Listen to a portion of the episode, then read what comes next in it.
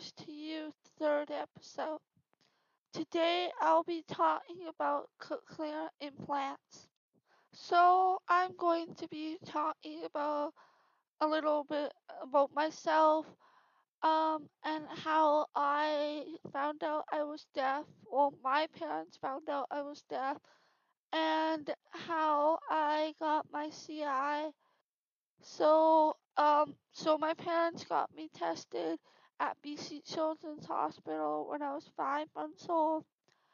Um, I had a test done there, um, that confirmed that I had severe to profound hearing loss. I got my CI when I was two years old. Um, that was a big, huge day for me and my parents. Um, and I was little, so I didn't really, I don't really know much of uh, what I was feeling that day, and um, uh, and uh, what I was feeling about the cochlear implant. But yeah, I got it when I was two years old. Um, I've had two cochlear implants um, s- since I was ten Um, I have bilateral hearing loss, been deaf since birth.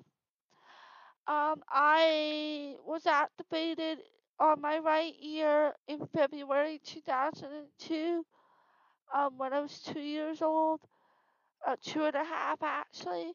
Again, when I was 10, um, I got another CI on my left ear, so that was in, I got that in May of 2010. Um, but I got a second cochlear implant because um my LVA dropped. Um so the hearing aids I had hearing aids and so I got that and um I had that for a year but they weren't helping much and uh, my LVA dropped and so I couldn't have them anymore. Um I wasn't able to hear on that ear anymore. Um And so my audiologist, Robert, at the time, asked me if I wanted the CI.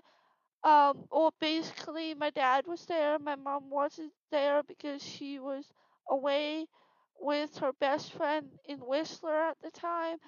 I looked at my dad. I was like, um, I wasn't, and I wasn't sure. My dad was like, "Don't look at me. It's up to you. It's your year. and it's for you, so you decide. I was only 10 at the time, so I decided, yeah, I want the cochlear implant after my audiologist explained it to me and um like helped me decide if I wanted it. And I was like, yeah, I do want it. So I got the CI and I've been happy since. So I'm happy to have two cochlear implants. I wouldn't change it for the world. Okay, so I will be talking about the parts of a cochlear implant. The actual implant has an external part that sits behind the ear and is slightly larger than a normal behind the ear hearing aid. It has a second part that is surgically implanted under the skin. There is a microphone that will pick up sounds from the environment and a speech processor that will select and arrange sounds that the microphone picks up. There is a transmitter and receiver simulator that will receive signals from the speech processor, will convert them into electrical impulses and a group of electrodes called an electrode array that will collect the impulses from the simulator and will transmit them to different regions of the auditory nerve. So next I'll be talking about how does a cochlear implant work. Normal hearing function is not restored by a cochlear implant. Rather, a deaf person could get useful representation of sounds in the environment that will enable them to understand speech. People who have a CI can better understand speech in person or over the phone better than they did with a hearing aid. Sounds around them are better understood too, like telephones, doorbells, and alarms. Speech in noisy environments is easier to pick up, and music can be enjoyed again for many. Next, who can benefit from a cochlear implant? Children and adults with sensorineural hearing loss can benefit from a cochlear implant.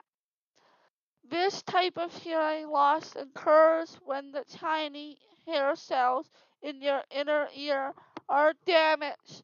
This part of the inner ear is called the cochlea.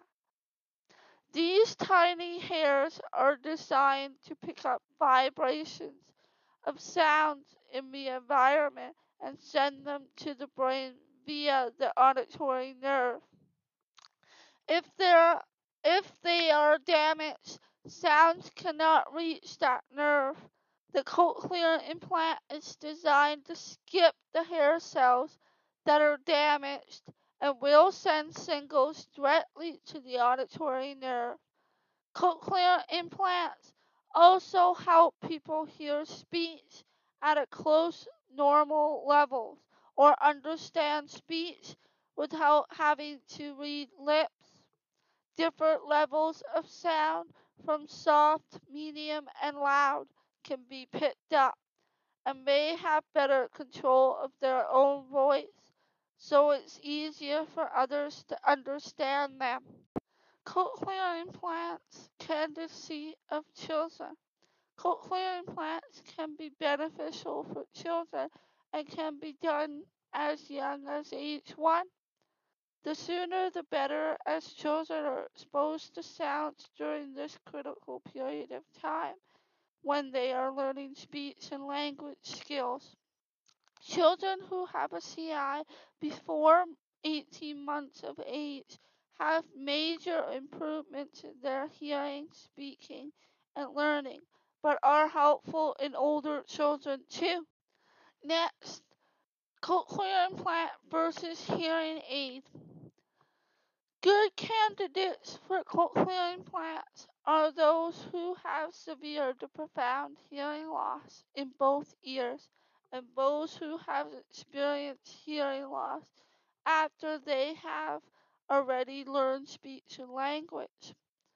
If hearing aids offer limited help and there is a strong desire to hear better, cochlear implants just might be the answer. Cochlear implant versus hearing aid. Good candidates for cochlear implants are those who have severe to profound hearing loss in both ears and those who have experienced hearing loss after they have already learned speech and language. If hearing aids offer limited help and there is a strong desire to hear better, cochlear implants just might be the answer. So, right now I'm going to be talking about how cochlear implants were made and developed over the years, and as well as other things too related to it. Timeline of cochlear implants. For over 40 years, Cochlear has delivered numerous world firsts in hearing technology. 1965 First medical application of titanium implant by Brånemark.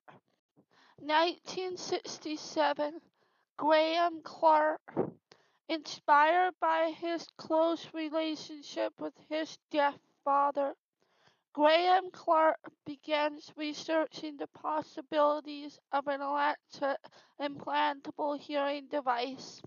1970 Dr. Graham Clark appointed professor and chairman, Department of ORL, the University of Melbourne. 1977, Dr. Graham Clark received research grant for the development of hearing prosthetics. Dr. Clark discovered how to place the electrode in the inner ear securely by experimenting with a blade of grass and a small seashell. Later in 1977, engineers Jim Patrick and Ian Foster presented the circuit diagram for the first bionic ear. 1978 First multi-channel research in implant was developed. Rod S. became the first recipient. He recognized the tune waltzing Matilda. 1979 Rod S. used a portable sound processor. Later 1979 a medical device group, Nucleus, Cochlear and the Australian government partnered together to develop the commercially available cochlear implant. 1980 Portable sound processor with magnetless headset was created, and George W. became the second recipient. 1981 Paul Trainor given AUS 4 million to start commercial development of the multi-channel cochlear implant, bringing the first nucleus cochlear implant commercial market. Later that year, Cochlear Global Headquarters established in Sydney, Australia.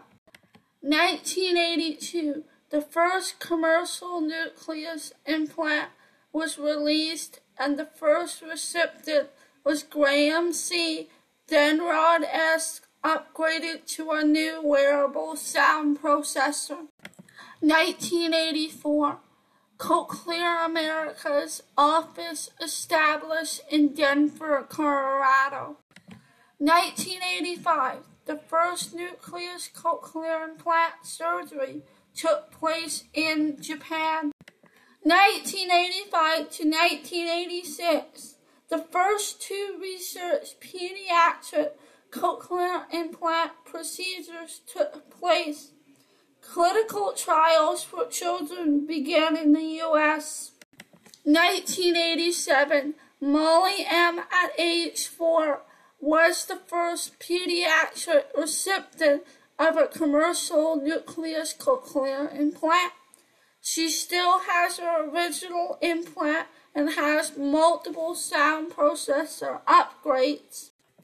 1989 Nucleus 22 recipients are upgraded from the original wearable sound processor to the smaller mini sound processor.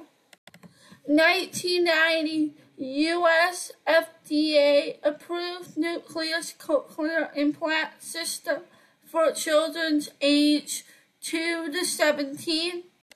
1997, Sprint was introduced. The technology was based on a powerful digital signal processor.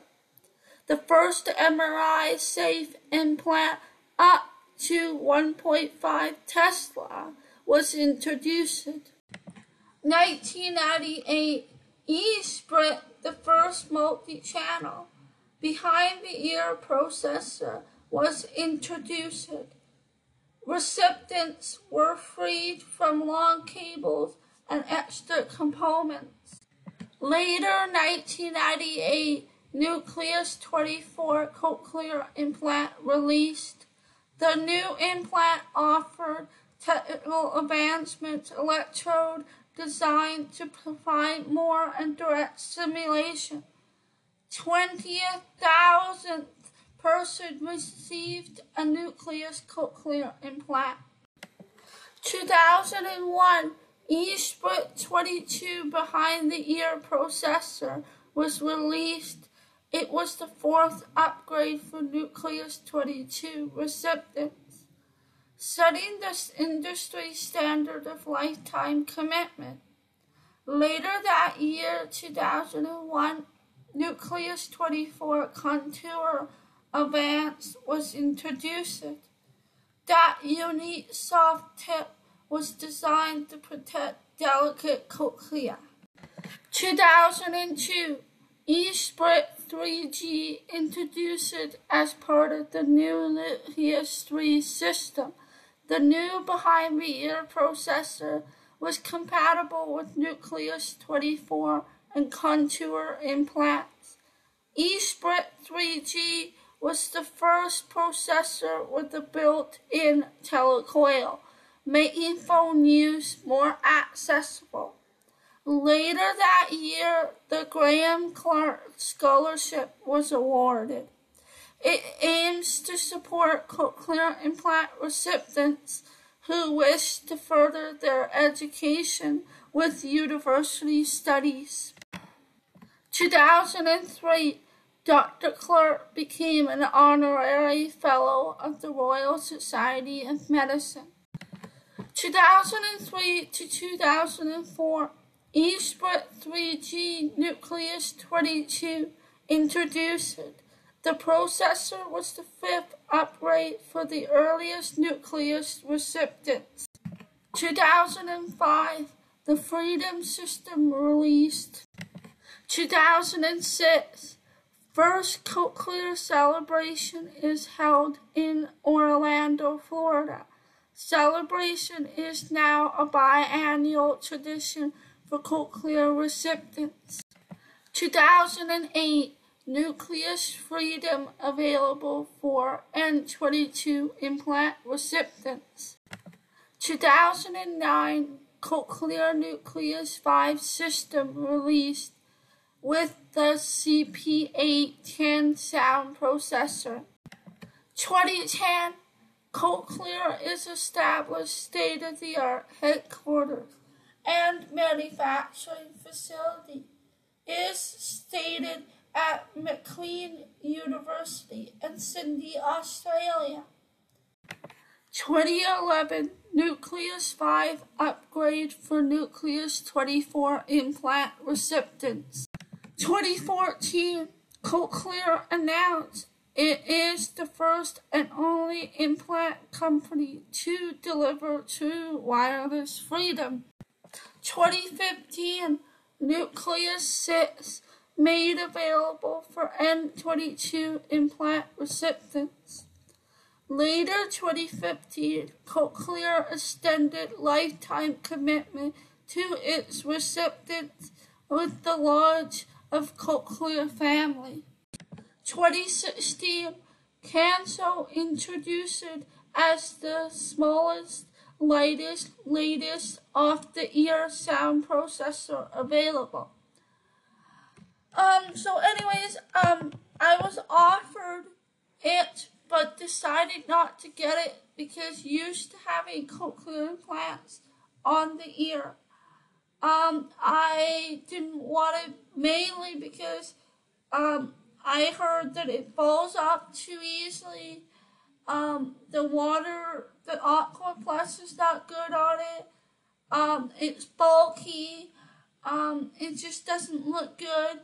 And I'm used to having on the ear processor, which means um, I have the processor on the ear, and then I have the coil that attached to my head, which there was a magnet inside. So I was used to that for a long time, so I didn't want to switch. So um, unfortunately, I do not have to cancel. But my friend, uh, my best friend has it. So yeah. I want to talk about what cochlear implants I used and what I think about them.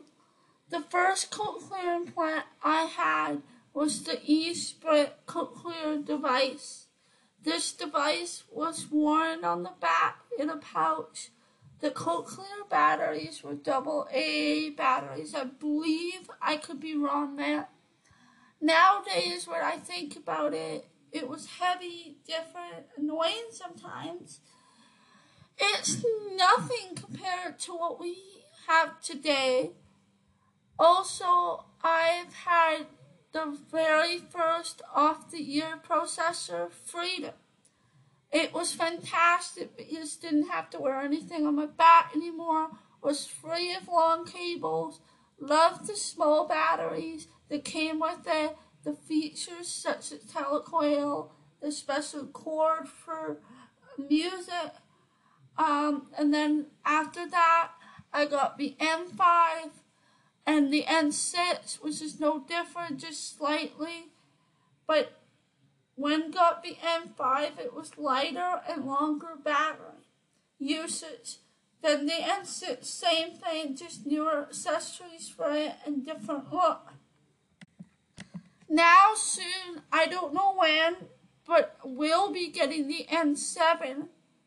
Still have the N6. The N7 is supposed to be better because longer battery can use phones for the clear instead of the remote if you don't know what the remote is, um, the remote is to check the battery, um, change the volume, um, change the settings for your cochlear implant. But um, nowadays, for the N7, we have our phones instead of the remote. You can still get the remote, but we have our batteries. Um, I had a remote for I well as I just said, I had a remote for other cochlears. It's set for Eastwood and Freedom coat cochlear implants. It will have better Aqua Plus and accessories the N7, but I'll find out when I have it. But in all my years of having cochlear, I am just grateful to have it. Thank you, Cochlear. Historical aspects of cochlear implant. Pre-modern times, around 1790, a researcher named Alessandro Volta placed metal rods in his own ears and connect them to a 50 volt circuit. This is the first known attempt at using electricity to hear. Later, around 1855, another attempt was made to simulate the ear electronically. There were also other experiments in using electrical treatment for ear problems. Silver Age in the Depression years of the 30s Researchers found that putting a current near the ear can create auditory sensations. The scientific community also learned more about how the cochlea works. And an important advance was made when researchers discovered that electrical energy can be transformed into sound before reaching the inner ear. The year 1957 brought the first simulation of an acoustic nerve with electrode by the scientist Giordano. In that experiment, the person whose nerve was being simulated could hear background noise. Researchers really accelerated in the 60s there was continued research into the electrical simulation of the acoustic nerve. A major advance was made when researchers learned that particular auditory nerves must be simulated with electrodes in the cochlea in order to reproduce sound. Dr. William House implanted three patients in 1961. All three found that they could get some benefit from these implants.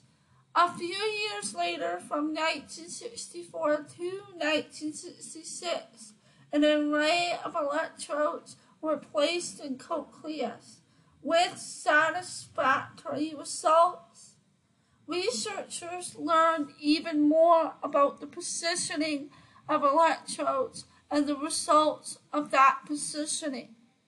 Modern times, implant technology leaped forward in the 70s and through the 90s. The 70s saw more people getting implanted, continued research, and the development of the multi-channel device. In 1984, the cochlear implant was no longer deemed experimental and was given the stamp of FDA approval for implantation in adults. Throughout the 90s, other improvements were made in speech processors and other implant technology, particularly the compactness of the speech processor so that it could be incorporated into a BTE hearing aid like device. So cochlear implants have come a long way since many years ago. We deaf and hard of hearing people are grateful to have it today. Thanks to Cochlear and Graham Clark. This is Drew signing off. Stay true to yourself and peace out.